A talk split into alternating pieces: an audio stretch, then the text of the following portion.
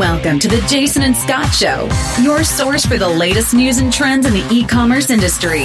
Featuring host Jason Retail Geek Goldberg, SVP of Commerce at Razorfish, and Scot Wingo, founder and executive chairman of Channel Advisor.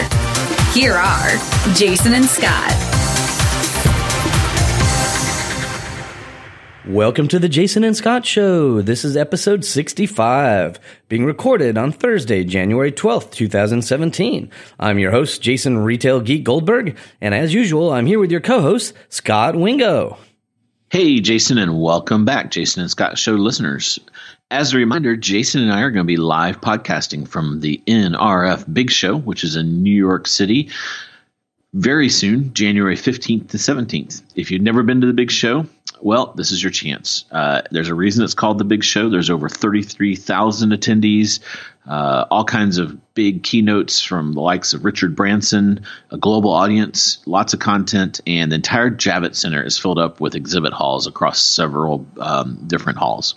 Uh, and an exclusive offer for listeners if you use the code Jason and Scot 20, that's uh, Jason, J A S O N, and Scot with one T, 20 at checkout you'll get a 20% discount exclusive to our listeners.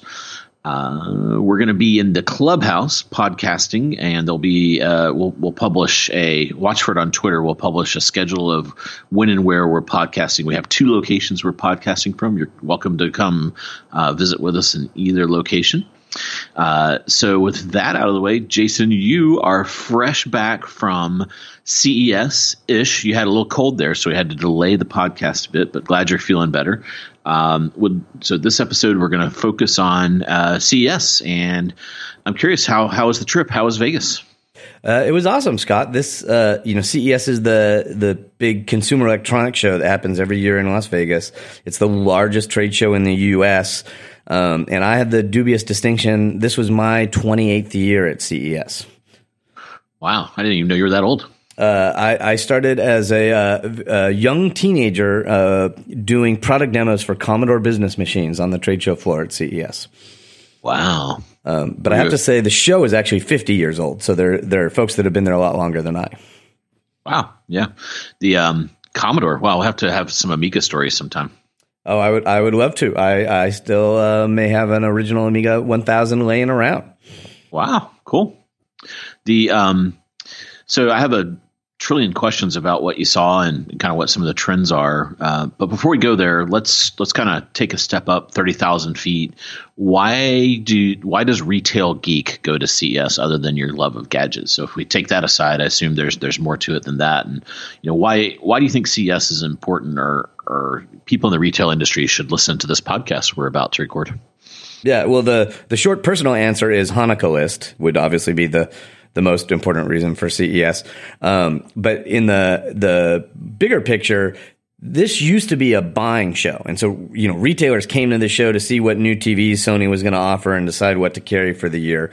Um, that role of this kind of show is long gone. It hasn't been that kind of show for probably 15 years. And so what the show is really focused on now is creating buzz and PR for new products and new product categories to help make them successful in the marketplace. And as a result, um, this is the show where a lot of new products and new new uh, categories of products get launched. Um, and so it, it can be uh, very important trend watching from that regard. I mean, this, this is the show where the, the VCR was launched and the DVD was launched and HD TV was launched.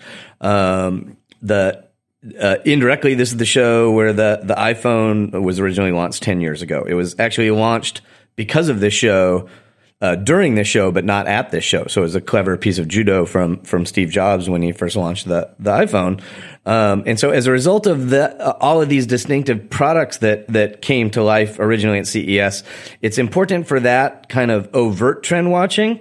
But now the show's become so large with 175,000 attendees and over 3,000 exhibitors um, that it, it's also very good for micro trend watching. So you know you you go and you you see thousands of new products and and you pretty quickly get a sense of like how are products evolving and what's what do product designers think is going to be important to consumers in the year ahead and you know which which products are going to be winners and which ones are you know potentially going to be losers. So um, it's uh, CES has become uh, a key trend watching show for uh, business stakeholders in all industries. I, I was uh, leading tours for Razorfish, and I was I, I, took contingents from retailers, but also from some of the largest financial institutions in the in the U.S., from some of the the largest uh, restaurants in the U.S. Like a wide variety of people were interested in what they could learn about uh, changing consumer preferences from CES.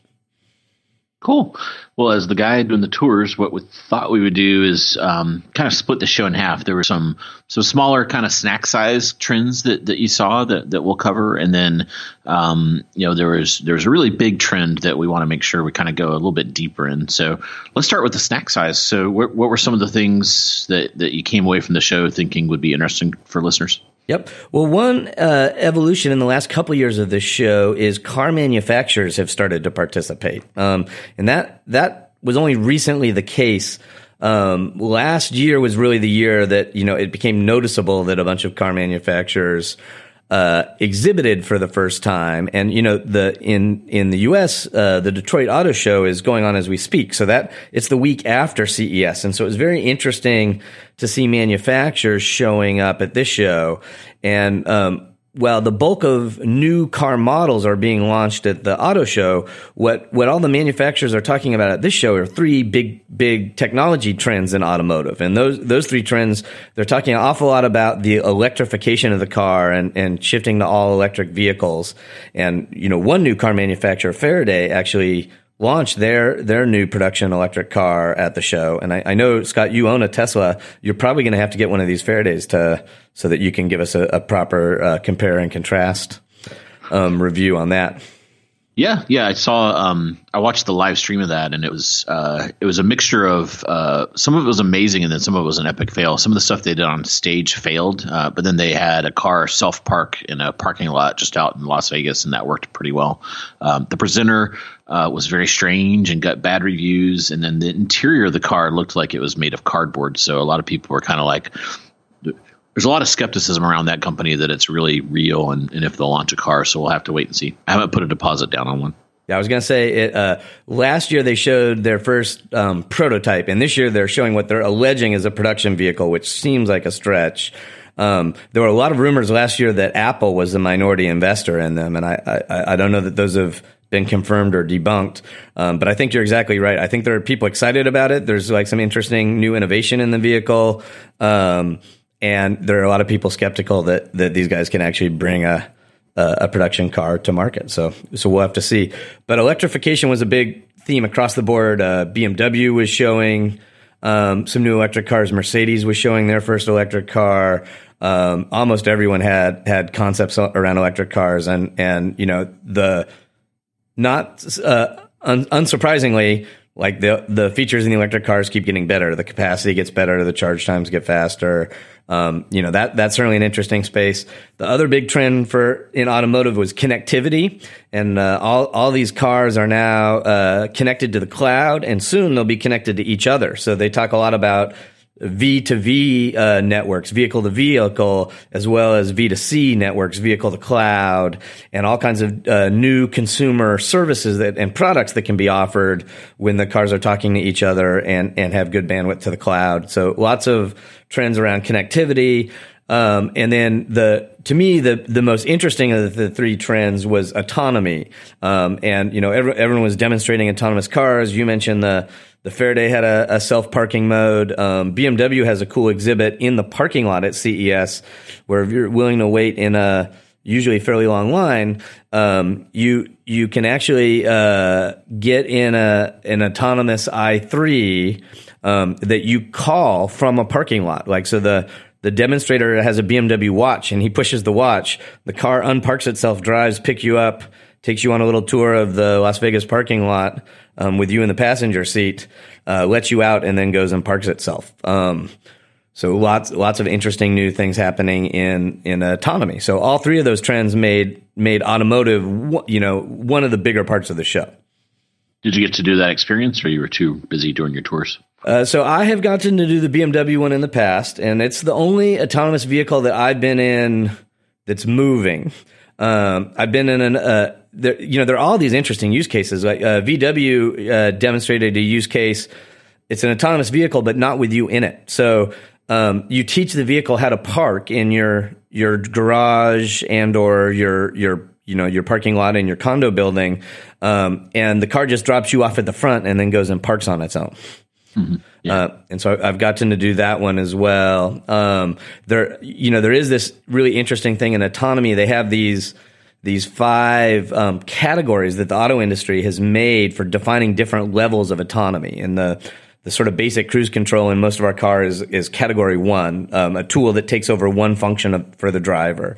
Um, category two cars can take over most of the driving functions in certain circumstances. And so that that would be like the autopilot in your Tesla is a category two car. Um, there are no category three cars that are commercially available yet, but what what they're mainly showing at this show and promising for 2018 are these category three cars that can take over all driving functions in certain um, situations. So that might mean it can take over all the driving functions on the freeway, um, but it can't do surface streets, for example, or you know, in in fair weather but not in snow or things like that. But what that literally means is um, that the driver has to be available to take over for the car, but the driver doesn't have to be an active participant while the the car is driving. And then they've identified this category four where, you know, in certain circumstances, the vehicle doesn't even need to have a steering wheel. So the car can handle all driving functions. The driver's allowed to be watching a movie or eating lunch or doing whatever they want. Um, but the vehicle might be restricted to certain roads. And the, the industry is super excited about category four because that's obviously going to put a bunch of commercial truckers out of business. And then category five is this completely autonomous vehicle that drives autonomously in any circumstances. And there are still a lot of smart people in the auto industry that say um, that, that that literally might not happen in our lifetime. Yeah. We're um, so some of the other folks that are involved here. So Apple's rumored to be doing thing. Obviously, they wouldn't exhibit. Uh, Uber, um, and then Google is kind of re they're pivoting their stuff from building a car to being more of an add-on. So maybe they would be there. Did you see any of those other autonomous folks there? Uh, yep. So uh, Google did not have a booth, which is interesting. Like their technology was on display in some of the booths. Um, Intel actually has an autonomous platform um, for processing all of the various sensors, um, and so it's called Intel Go, and they they were demonstrating it. It, it was one of the weird juxtapositions of this show. Um, because all the cars are now connected to the internet and all of these uh, you know n- technologies like like Nvidia and Intel and are core in autonomous vehicles you know you go to the central hall which is like the home entertainment hall where Intel is and where in, uh, Nvidia uh, used to be. And you see cars in their booth.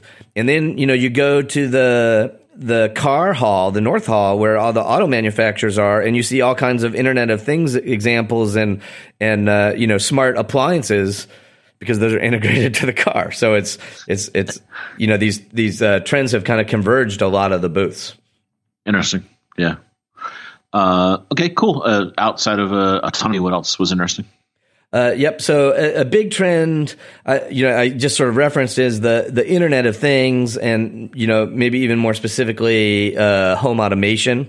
Um, so uh, the CES takes all of the Las Vegas Convention Center, which is three big exhibit halls, takes uh, upstairs and downstairs at the Sands Convention Hall, which is two other big convention halls. One of those convention halls at the Sands is dedicated to home automation, and so there are hundreds of booths of folks that are, you know, inventing home automation networks and interoperability and hubs and things that can you can program or interface to things like if then then this, um, if this then that. Uh, all, all of these kind of home automation systems. And then it, the Las Vegas Convention Center in the, the central hall, which is all the, the home entertainment stuff, you have the Sony, Samsung, LG, Panasonic, and they're all showing all of the devices that they traditionally sell TVs, refrigerators, washers, dryers, uh, ovens, uh, that they're now in, uh, interfacing to home automation systems. And so, you know, no matter where you look, home automation was a theme. And kind of the interesting subplot there is Many of these solutions are based on open systems, so you get interoperability between different devices and different manufacturers. and uh, not shockingly, a number of the the consumer electronics manufacturers um, are are offering home automation solutions that are sort of walled gardens or locked into their own brand of products. And so you you see this this interesting fight between the companies that want to win based on the network effect and having lots of people using their platform, and the folks that want to win with sort of lock in and making you buy more stuff from them because it works well with the the stuff you already bought from them. Yeah, I've, I've, as someone that tinkers in this, I'm sure you've seen it too. You have to be really careful with this home automation stuff because a lot of times you'll go buy this thing that's supposedly going to do something, and then you read the setup instructions, and it's like, "Oh, you need our proprietary hub," and you're like, "Ugh."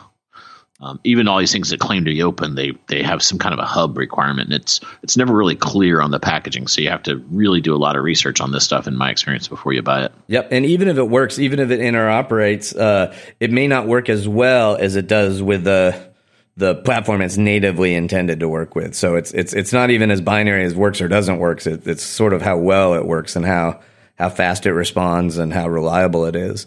Um, one that's interesting is Apple is actually a player in the home automation networks. They they have a platform they call HomeKit, and uh, you know they launched it a few years ago, but there haven't been a lot of HomeKit compatible products, only a handful. And this year really felt like a year when there were a lot more Apple HomeKit products, and so this may be the first year that like really using HomeKit as your your home automation standard is viable. And of course the the benefit to HomeKit for for folks that are on the Apple ecosystem is you can control all those devices uh, from Siri on your phone or on your Apple TV, and uh, the in the latest version of the operating system for Apple, the iOS 10, there's actually a, a the home automation control is built into the OS, so like even in that little control panel that you swipe up at the bottom of your phone to like go into airplane mode um, there are buttons on that on that panel to turn on and off your lights and do things like that if, if you're using HomeKit.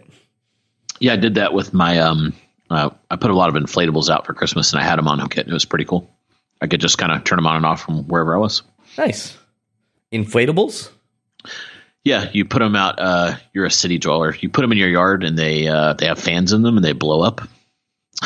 and do they float, or just like like? No, they're anchored to the ground, and um, so as you can imagine, I have a whole fleet of Star Wars ones. So we've got some Star Wars ones there. So like Darth Vader holding some Christmas cookies, uh, and then we've got a fair number of penguins, stuff like that. We put like twenty in our yard. I feel like we're going to need some photos of the Wingo uh, front front uh, Christmas decorations for the show notes. Yeah, yeah, we'll uh, we'll do it next year. I'm totally excited. um, so that was a big trend, uh, and then uh, a, a, couple of other things that stood out to me. Uh, you know, we talked about some of the big products that have launched at this show. Uh, arguably, you could say this is the year at CES that they launched um, 5G wireless networks, and uh, this is potentially really exciting. Uh, most of the world right now is using a fourth generation wireless network that we call LTE. And uh, under optimum conditions, it it gives us about 200 megabits per second of bandwidth. Um, and so, you know, most of us that, that are walking around with our iPhones or, or our Android phones are, are getting that, you know, kind of 150 to 200 megabits per second uh, bandwidth. These 5G networks are, are, expected to get 14 to 18 gigabits of, of bandwidth. And so that's about 175 times more throughput than we're used to now. And as you can imagine, um, when that happens, that's a total game changer for the kinds of things you can do on wireless devices, and the you know the the things that we still sort of think of as being anchored to a a, a home or a cable today that we're you know going to be able to seamlessly do on uh, uh, uh, wirelessly in the future. So that's that's potentially pretty exciting. Cool the and 5G is live in some countries like Singapore is that right? or South Korea. Yeah, and I don't even think like ubiquitously in South Korea. I think there are some limited installations, and at the moment the standard isn't even set. So like what those those are really like little test markets, and they they unless they're upgraded via firmware or something, they're not even going to be necessarily compatible with what ultimately gets deployed.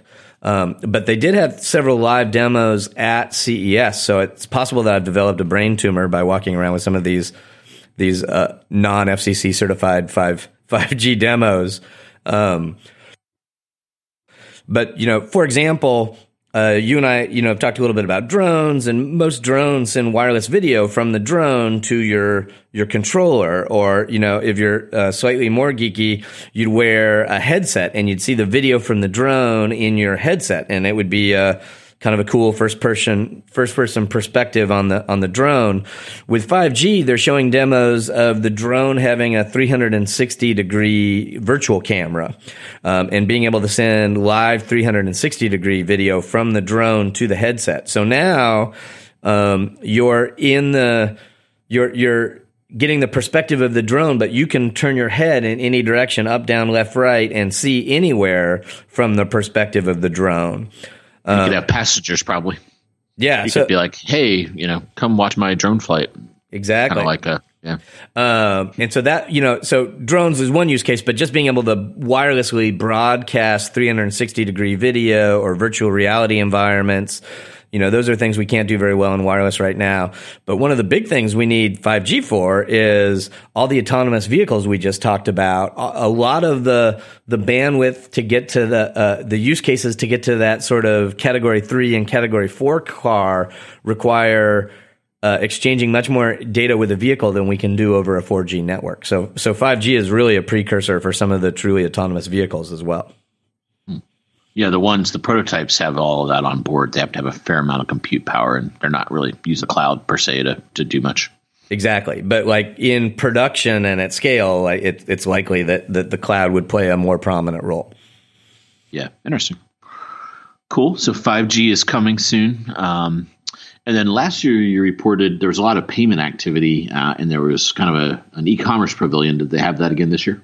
They did, and uh, I'm sorry to say it's kind of lame. Um, so they last year they had, you know, they they designate different parts of the floor for different use cases, and last year was the first time they actually had a e-commerce section on the on the floor, and it was in the South Hall, kind of far back, so not a great location. But I, of course, you know, eagerly made the trek down there to see what was there, um, and it wasn't great last year. So I was curious to see you know, would it get more traction this year in its second year? And if anything, I would say it had less traction. So the big exhibitor there was MasterCard, and MasterCard spent a bunch of money. They, they have a very uh, large presence, but I, I, would almost say they had fewer uh, demos and use cases in that presence this year than they did last year. So they're demonstrating like a, a vending machine that you can make purchases with, with MasterPass, and a, a laundromat scenario where you can use your phone to find out if the washer and dryer are available before you you schlep down there with your clothes, and then can notify you when your clothes are done and pay with MasterPass.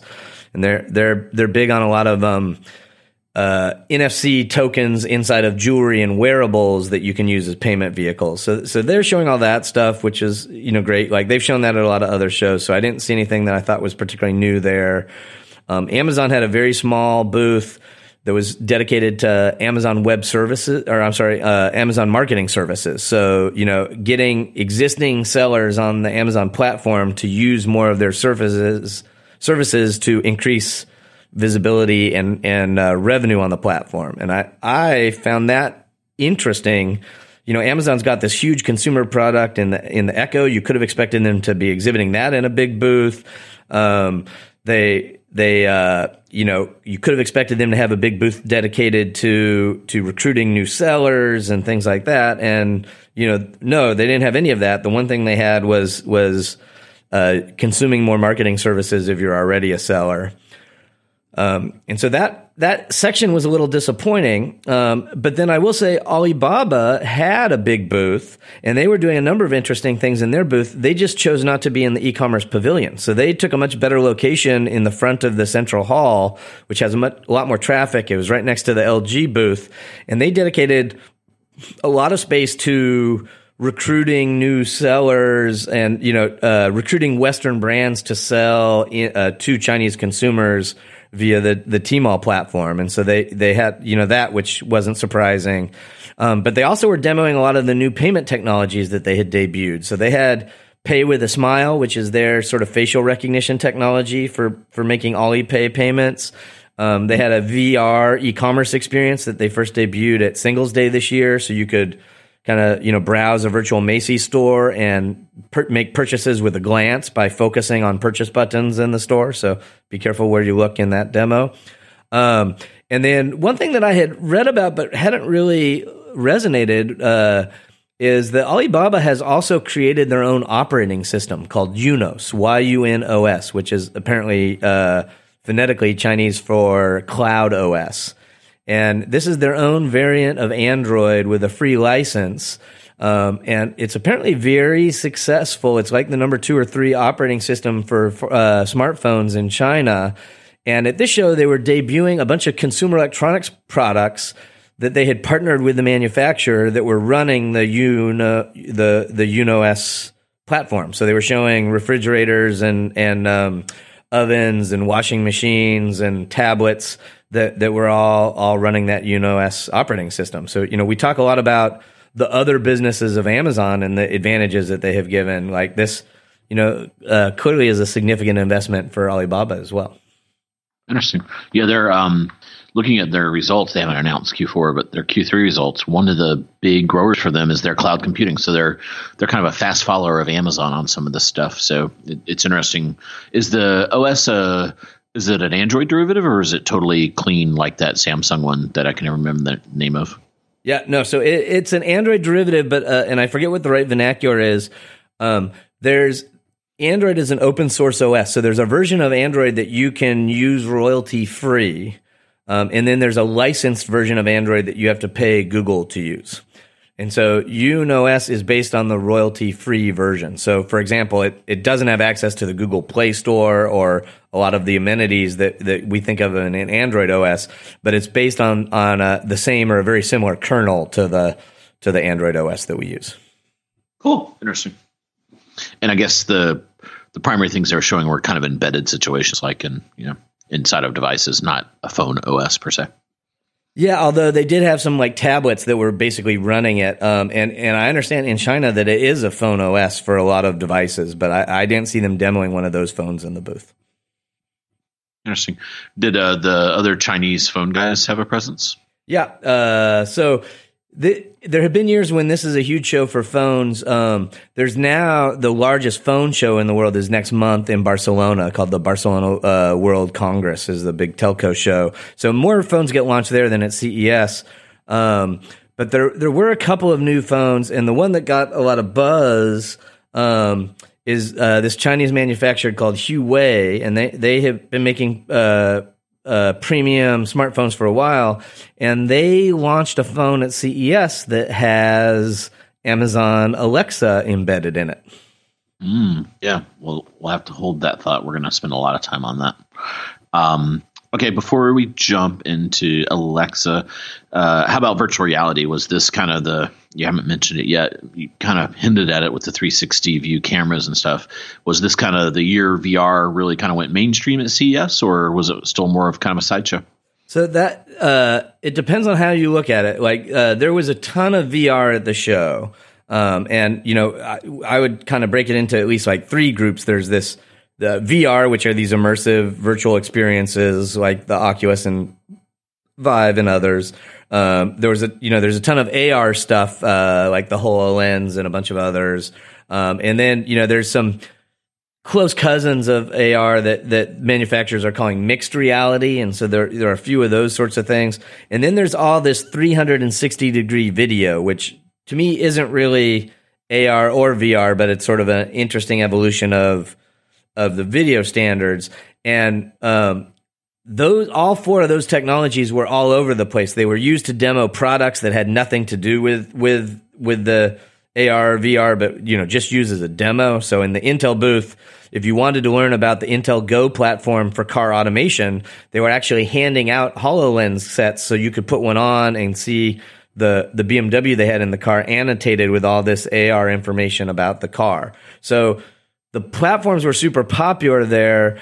Um, it's it's not clear that anyone thinks this is going to be you know the huge year for VR and that you know uh, we're suddenly going to sell billions of dollars in VR hardware and that the whole world is worried about ramping down their television production and instead getting ready to broadcast everything in, in VR standards. So it it feels like very popular at CES, but but not necessarily a big bet for anyone in terms of the next big you know mass consumer adoption.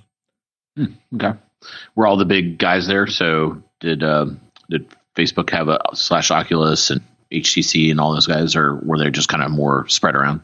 No, there is more. They had presence in other people's booths. So Facebook had no booth. Um, you know, they did last year, but so no Oculus demos, although the Oculus was in a ton of other booths. Uh, Vive did have a booth there. Microsoft doesn't have a booth. So, you know, again, the HoloLens was in a bunch of other booths, but not, not, uh, demo directly. So it, it definitely, um, it, it, it felt like it was more common, but it just, it just didn't feel like it alone had a ton of buzz. Hmm, interesting bummer. I guess you and I will have to just carry the, the water on this thing for, for a while more. exactly. I will say, and you know, only I would notice this, but um, in Qualcomm's booth, which is one of the big chip manufacturers uh, for wireless, uh, they were showing the Lenovo phone that we've talked about on this show. Um, that it's been out for about a year now, but it uses the Google Tango technology, which is the AR technology in the phone. And the phone has two cameras that can uh, see things in stereo so it can me- accurately measure distances and they were running the the um, IKEA demo experience that IKEA had built, and so this lets you kind of aim the phone at a piece of furniture and um, you know accurately see if that piece of furniture will fit in your home, and change that furniture out for other furniture, and get sort of you know not a really clunky kind of video overlay, but like a very photorealistic you know, able to change angles and, and see it from a variety of different angles, visualization of how IKEA furniture might work in your home. Um, and, uh, you know, I, I got to play with that. Um, it, it worked very well. Um, and I, you know, I, I do think we're going to see that Google Tango technology show up in more and more phones. And once, you know, that, that technology is in everybody's pocket, I think that's really going to be an enabler for a lot of new commerce use cases. I think, you know, being able to accurately figure out what size garments you should buy from e-commerce experiences is going to become a lot easier. You know, maybe made to or- order apparel becomes much easier when you can take all these accurate measurements. Um, all the home decor stuff. Um, there are a lot of interesting use cases when your phone can a- accurately measure your physical environment. Very cool. Uh, uh, glad you got to see one of those. We've been talking about it for a while. Um, so those were kind of the snack size trends that you saw. Uh, so curious, what was the really big thing you saw? And I've I've seen a lot of summaries of the show that kind of called what they thought was a clear winner. And I'm kind of curious if, if you kind of land in the same place. What, what, what were your thoughts on the the big trends? Yeah, well, I think uh, we we likely do agree. Um, we we called the winner of this show, the overwhelming winner, the uh, Amazon Alexa, and um, the the reason we said that is that Alexa was embedded in 700 different products that were uh, launched at CES. Um, so it, w- it was in a huge number of products. We've talked on the show about the huge growth in skills. So they're they're saying now that they have 7,000 skills on the platform, 700 partners on the platform, and the platform's you know less than a year old in terms of the APIs to let other people build skills and and uh, um, integrate it into their product. And so everywhere you looked, I mentioned that Huawei uh, phone that has uh, Alexa built into it. Like that's people are excited about that because all the other big voice platforms, the uh, Apple Siri, Microsoft Cortana, um, Google Assistant, you know, are all like phone based platforms. And, and as successful as Alexa's been, the one place it really didn't live was on a phone. So it's interesting to see phone manufacturers add it. Um, we also saw it in a bunch of appliances. So LG was showing it in all their smart appliances. So you could talk to your refrigerator and put stuff on your shopping list or reorder stuff. There were like simplehuman that make all these kitchen and bathroom accessories. They had an intelligent trash can, so you could use Alexa to open and close your trash can. Um, super important. You know, uh, I think it's much too much work to wave your hand in front of the motion sensor in front of the trash can. Um, Ford and a few other car manufacturers were showing Alexa integrated into the dash of the car, which is super interesting. Um, Dish was showing a, a, very good integration with uh, their Hopper DVR, their high-end DVR, and Alexa. And you, you know, you could control the DVR, you could pause and play and change channels, but you could also do sophisticated searches, like you know. Uh, show me all the comedies that are on in the next half hour, or um, show me all the movies that Matt Damon had starred in, or things like that. Um, and it, it, was very responsive. Um, and so, just you name a product category, there was probably an example of Alexa integrated into it.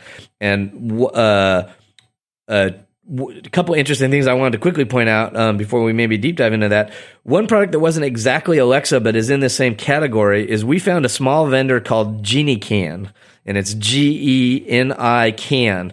And I thought this was a super clever Amazon integration. Um, we've talked on this show about one of the Amazon replenishment products called Amazon Dash, which is this little wand that you put in your kitchen, and when you run out of milk, you you uh, scan you use the wand to scan the barcode on the milk and it automatically you know orders you more milk. Um, well GeniCan built that that wand um, into a trash can. And if you think about it it makes perfect sense. Like when you want to reorder the the frozen pizzas or the um, the uh, Happy Belly uh, roasted almonds or, or you know whatever the, the, product is, you're throwing away the old package. And so this is like literally a barcode scanner that you just you know swipe the product across the barcode scanner as you throw it away, and it it reorders it from Amazon, which I thought was pretty clever. Very cool. I think that's uh, that's even better than the voice operated garbage can. I think so too. Cool. Um, so so I think this is good. To kind of go a little deep. It's kind of a mini deep dive. Um, one of the things that kind of came out of the show I thought was interesting is there's there's an analyst group called Evercore, uh, and Ken Sena is the analyst there, and um, he's been really kind of cutting edge on on his his analyst analysis around Echo and in uh, Alexa. Um, and one of the things he came out with was kind of a financial analysis that I thought was interesting. And in there, he kind of said that they estimate Amazon spends a little over 300 million a year on Echo. So that's that's kind of the bar, uh, and that includes Alexa. I'll just kind of instead of saying both, I'll just call Echo.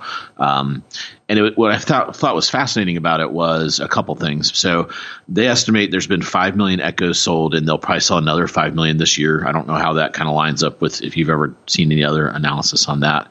Um, so you know, just put that in perspective. It's it's not as big a hit as as obviously iPhones and things, but you know those are pretty good numbers. It's kind of past the um, you know the just experimental phase, uh, but still a lot of room to go if you kind of think about it. Uh, if we if that was just the U.S., that would be like five percent penetration, which is pretty impressive. Um, but I think that's a global number. Um, anyway, but parenthetically, Scot, that that alone, if they did 500, uh, 5 million more this year, that would get them to the over that billion dollar mark that you you predicted a year ago.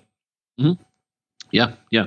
Um, the the other thing that I thought was really neat is when they broke down the cost. So take that 300 million a year, and they kind of said, "Well, what is it?" And I kind of assumed that would be mostly people designing it, and you know they've talked about all these machine learning people they've had to have involved.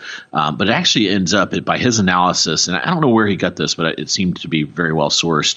Uh, over half of it was hardware cost, and and that's not building the hardware. That's actually hardware um, that that you know goes into the software of this thing. So so very specific hardware they had to build. Uh, and in there he found that there's uh, the, the, other half is people. So 140 million on people. Um, and he he did the research and found there's actually 500 job openings now. So you know Amazon is like tripling down on this thing. Um, from a from a geeky perspective, I thought you'd enjoy this. the The biggest chunk of the hardware they've spent money on is they've spent about fifty million dollars on what they believe is the largest GPU node system. Uh, a GPU stands for graphic processing unit, and uh, you know every uh, most PCs ship with a, a, CPU, which is your general processor, and then something specialized for graphics. And especially if you have an Xbox or something like that, there's there's these things are GPU heavy.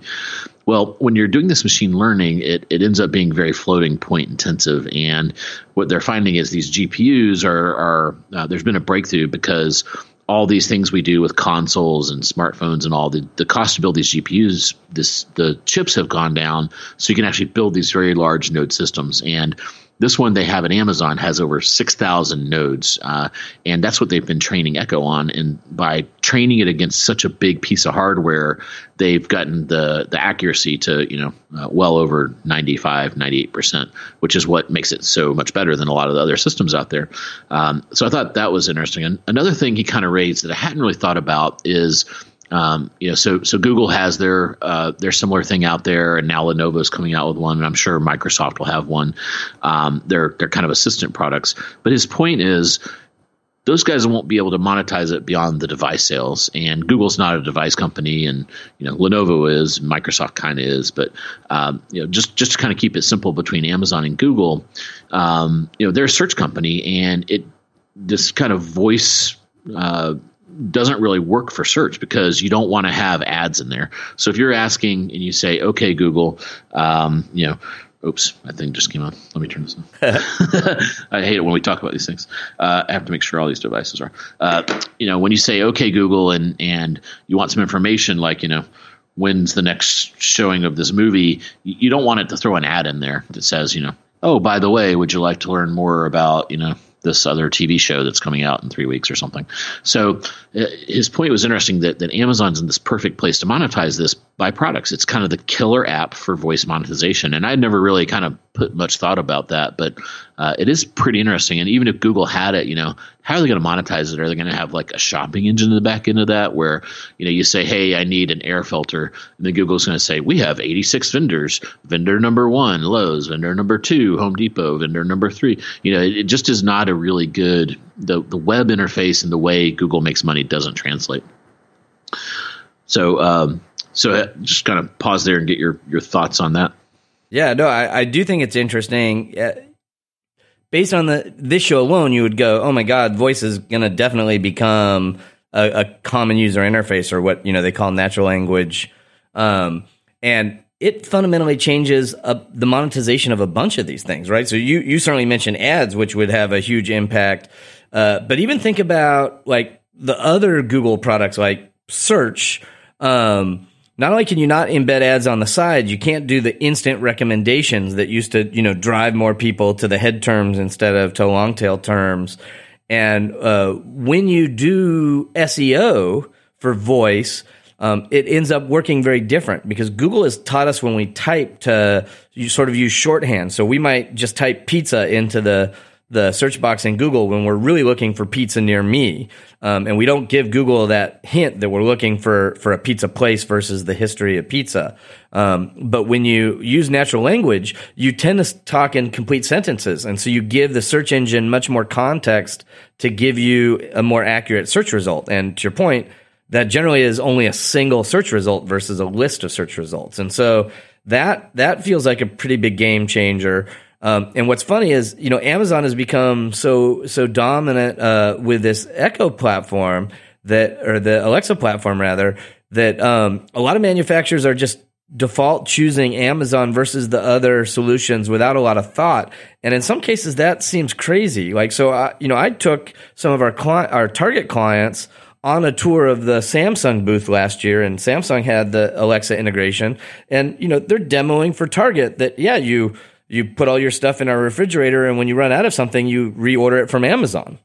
Um, and you know that's that's not what Target wants to hear, right? And those LG wants Target and Best Buy and Walmart to all carry those refrigerators, um, but they're not so interested in carrying something that comes with a Amazon fulfillment channel. And so, you know, thinking about that fulfillment channel being tied to the voice platform, you know, I, you know, manufacturers need to be careful and a little more strategic um, and the, the last thing that kind of surprised me on the floor is Alexa is already so well known in this space that it's almost becoming a synonym for voice interface. So a lot of people, you know, in, in booths talked about their Alexa interface when they actually just meant that you could talk to the device and it wasn't in fact using an Amazon product. So it's almost becoming sort of like Kleenex.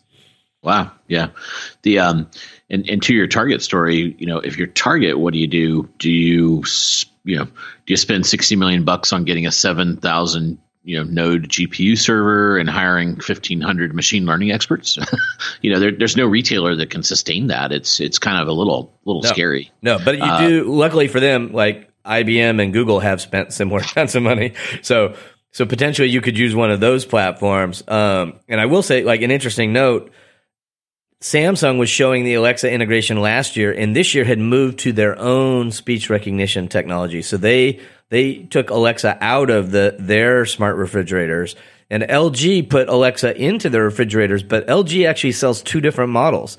They sell an Android based refrigerator that runs Alexa, and they sell a Microsoft embedded Windows based refrigerator that runs Cortana. And I suspect that like, while it makes no sense to ask the consumer to pick operating systems for their refrigerators, and that seems crazy, I suspect that they have those two SKUs specifically because they want a SKU that they can sell to people that would not accept an Amazon SKU.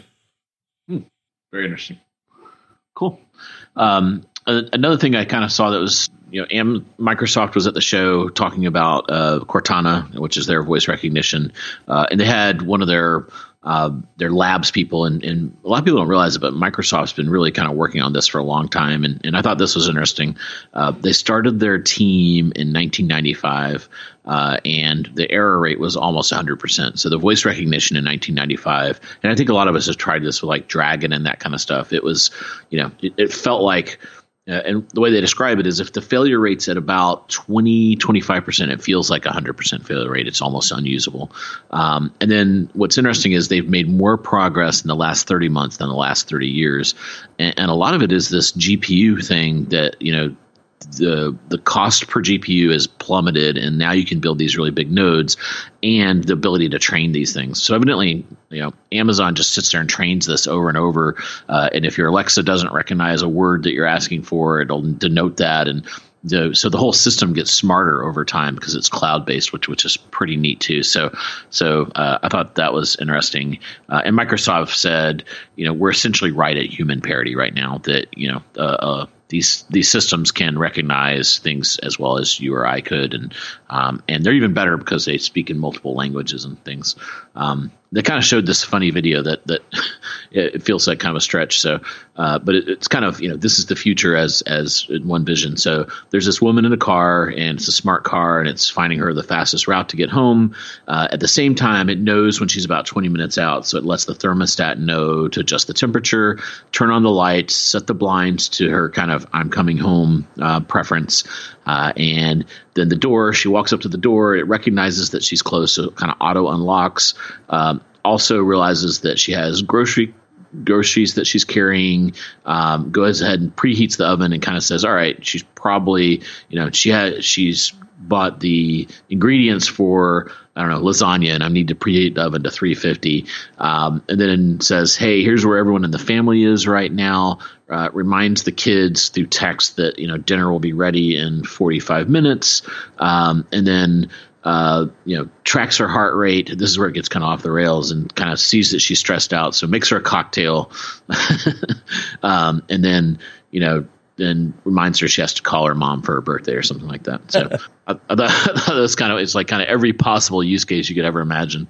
Um, but some of it's pretty neat. So Tesla had an upgrade, you know, about six months ago and, um, you know, I was driving home and I have a garage door opener and I was getting ready to hit the garage door opener and it popped up this dialogue and it said, every day when you get to this point, you open your garage door. Do you want me to just to do that for you? Um, and I said, sure. And, and now, you know, sure enough, now it kind of defaults to that and I could override it if I want to. So, so it is pretty neat to think about these kind of everyday little things. And now you're going to have these assistants doing them for you. Um, and, you know, I, I th- thought that was pretty cool. And, you know, if I told you that 10 years ago, you'd be like, no way any of that's possible. But you can, you know, you can piece that together. And when we see these things like the Amazon Go store, um, this is going to really change all aspects of our life. Uh, and it's going to be really fascinating to see. And I, I think it's going to happen a lot faster than, than people probably believe. Uh, absolutely. That, I mean, in a nutshell, that's why we think uh, Alexa won this this CES. Is it's in so many products in so many different use cases that uh, you know, it, it, it's going to get consumer adoption and it's likely to dramatically change how, how we do a bunch of things. And to your point, the, you know, we think of it as primarily a natural language interface, but it, but, you know, as big or more big deal is the behind the scenes machine learning, um, that, that these systems have. And, you know, that, that Microsoft video seems a little far fetched. I can tell you there were demos in the Mercedes booth where they're using sensors in the steering wheel to measure your heart rate and facial recognition to determine your sentiment. And so when the car thinks you're tired, the the adjustable seat like subtly moves while you're driving to try to make you shift positions and stay awake. And when the car thinks you're stressed, um, it it uh, you know does plays like more relaxing music and tries tries to you know create a more comfortable environment. And you know that that also seems a little far fetched but they're they're demoing it in the car now and they're talking about in the near future that the autonomous vehicles are going to not just learn how to drive well but learn what kind of driving pattern you're comfortable with and not comfortable with and and learn not to do things that stress you out or stress us out. Um, so I, I think that's all really cool um, you mentioned the GPUs. NVIDIA, which is one of the big providers of those GPUs, had a huge booth in the car hall. And it was because they, they've developed an autonomous car platform using machine learning uh, from their chips, and they're providing chips for a ton of the the machine learning um, use cases out there. And so it's it's sort of one of the the interesting uh, side notes of the show is you know here's a company that had this great run making you know chips to make video games more fun.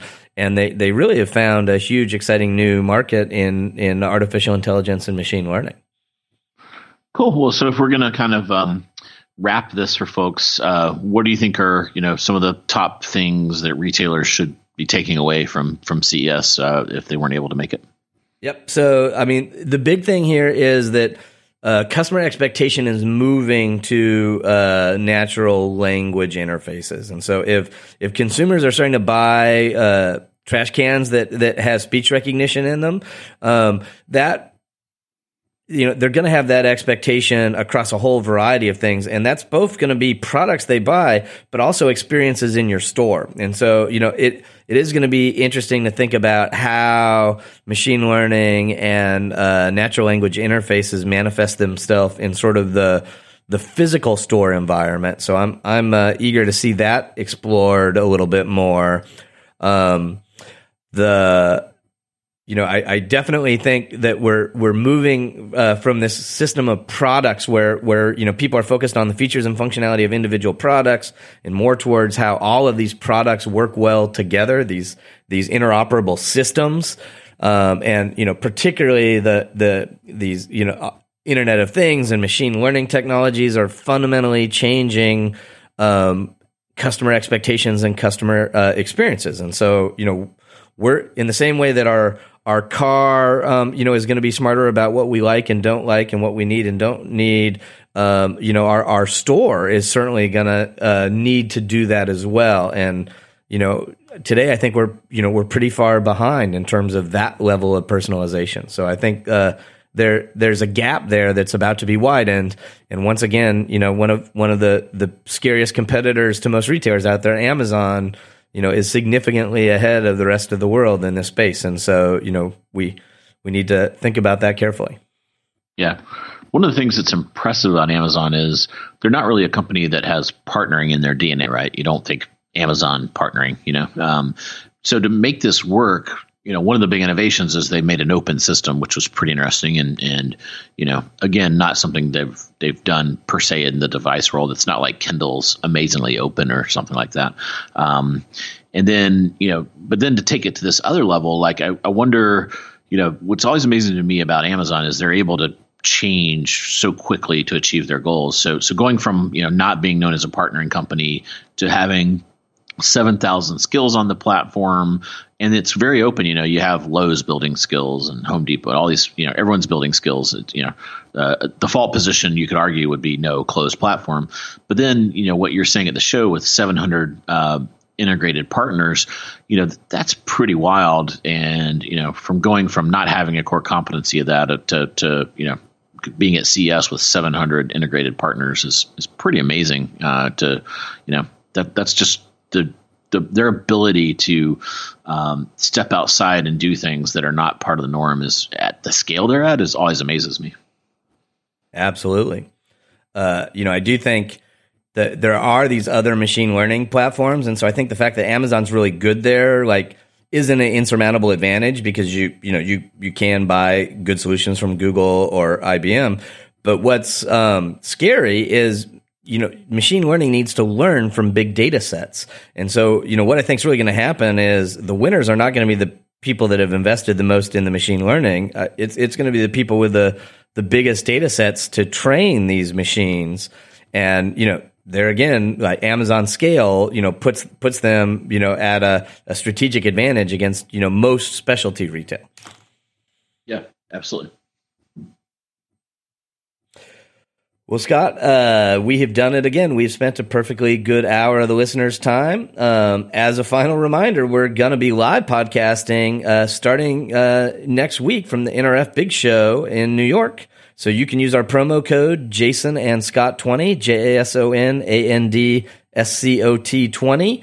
uh, to get a 20% discount if you haven't gotten your tickets yet. And uh, if you do go to the show, I hope you'll make a effort to swing by and uh, say hello to us during one of our live podcasts, or at least uh, drop us a note on Twitter to let us know you're there.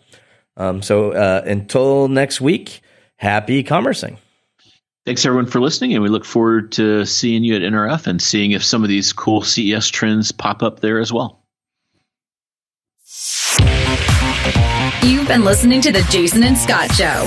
For all the latest news and trends on e commerce and shopper marketing, subscribe to us on iTunes or visit www.jasonandscot.com.